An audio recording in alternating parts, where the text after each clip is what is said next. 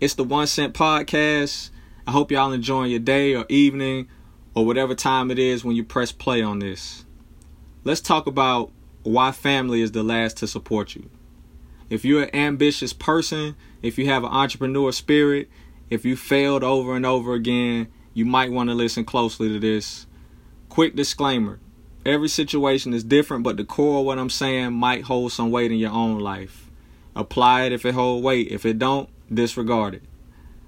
So why is family usually the last to show love when it comes to pursuing your dreams or starting a business or anything of that nature? It's probably a million different reasons why, but here's my take on things. Your light won't shine as bright to your family because their eyes are adjusted to your greatness. What does that mean? That means you're just the guy or girl that used to piss in the bed at the sleepovers, the one that used to run from the neighbor's dog, the one that did okay in school, you wasn't a prodigy or genius, you didn't get many awards, you the one that they've seen go through hard times as an adult, you know, they didn't see your lights turned off, you always borrow money, like to them, you're that guy.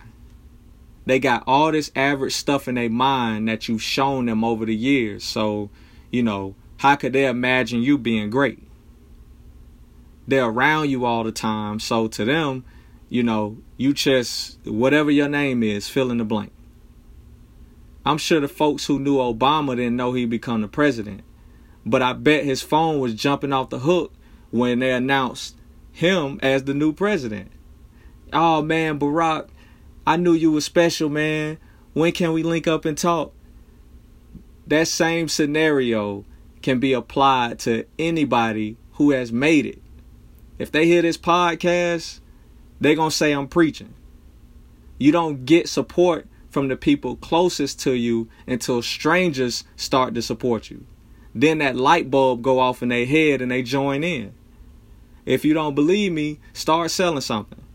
Tell your family about it See how many of those family members buy anything from you. Hell, see how many of them post your business on social media and that's free. It don't cost nothing. To them, you're just filling the blank with your name. You shouldn't resent your family though.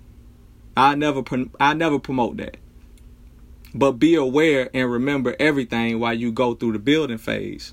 Who showed you love and who showed you love too late it's very important that you be self motivated and self sufficient because honestly, if you need people to encourage you in order to push forward, you won't be going very far.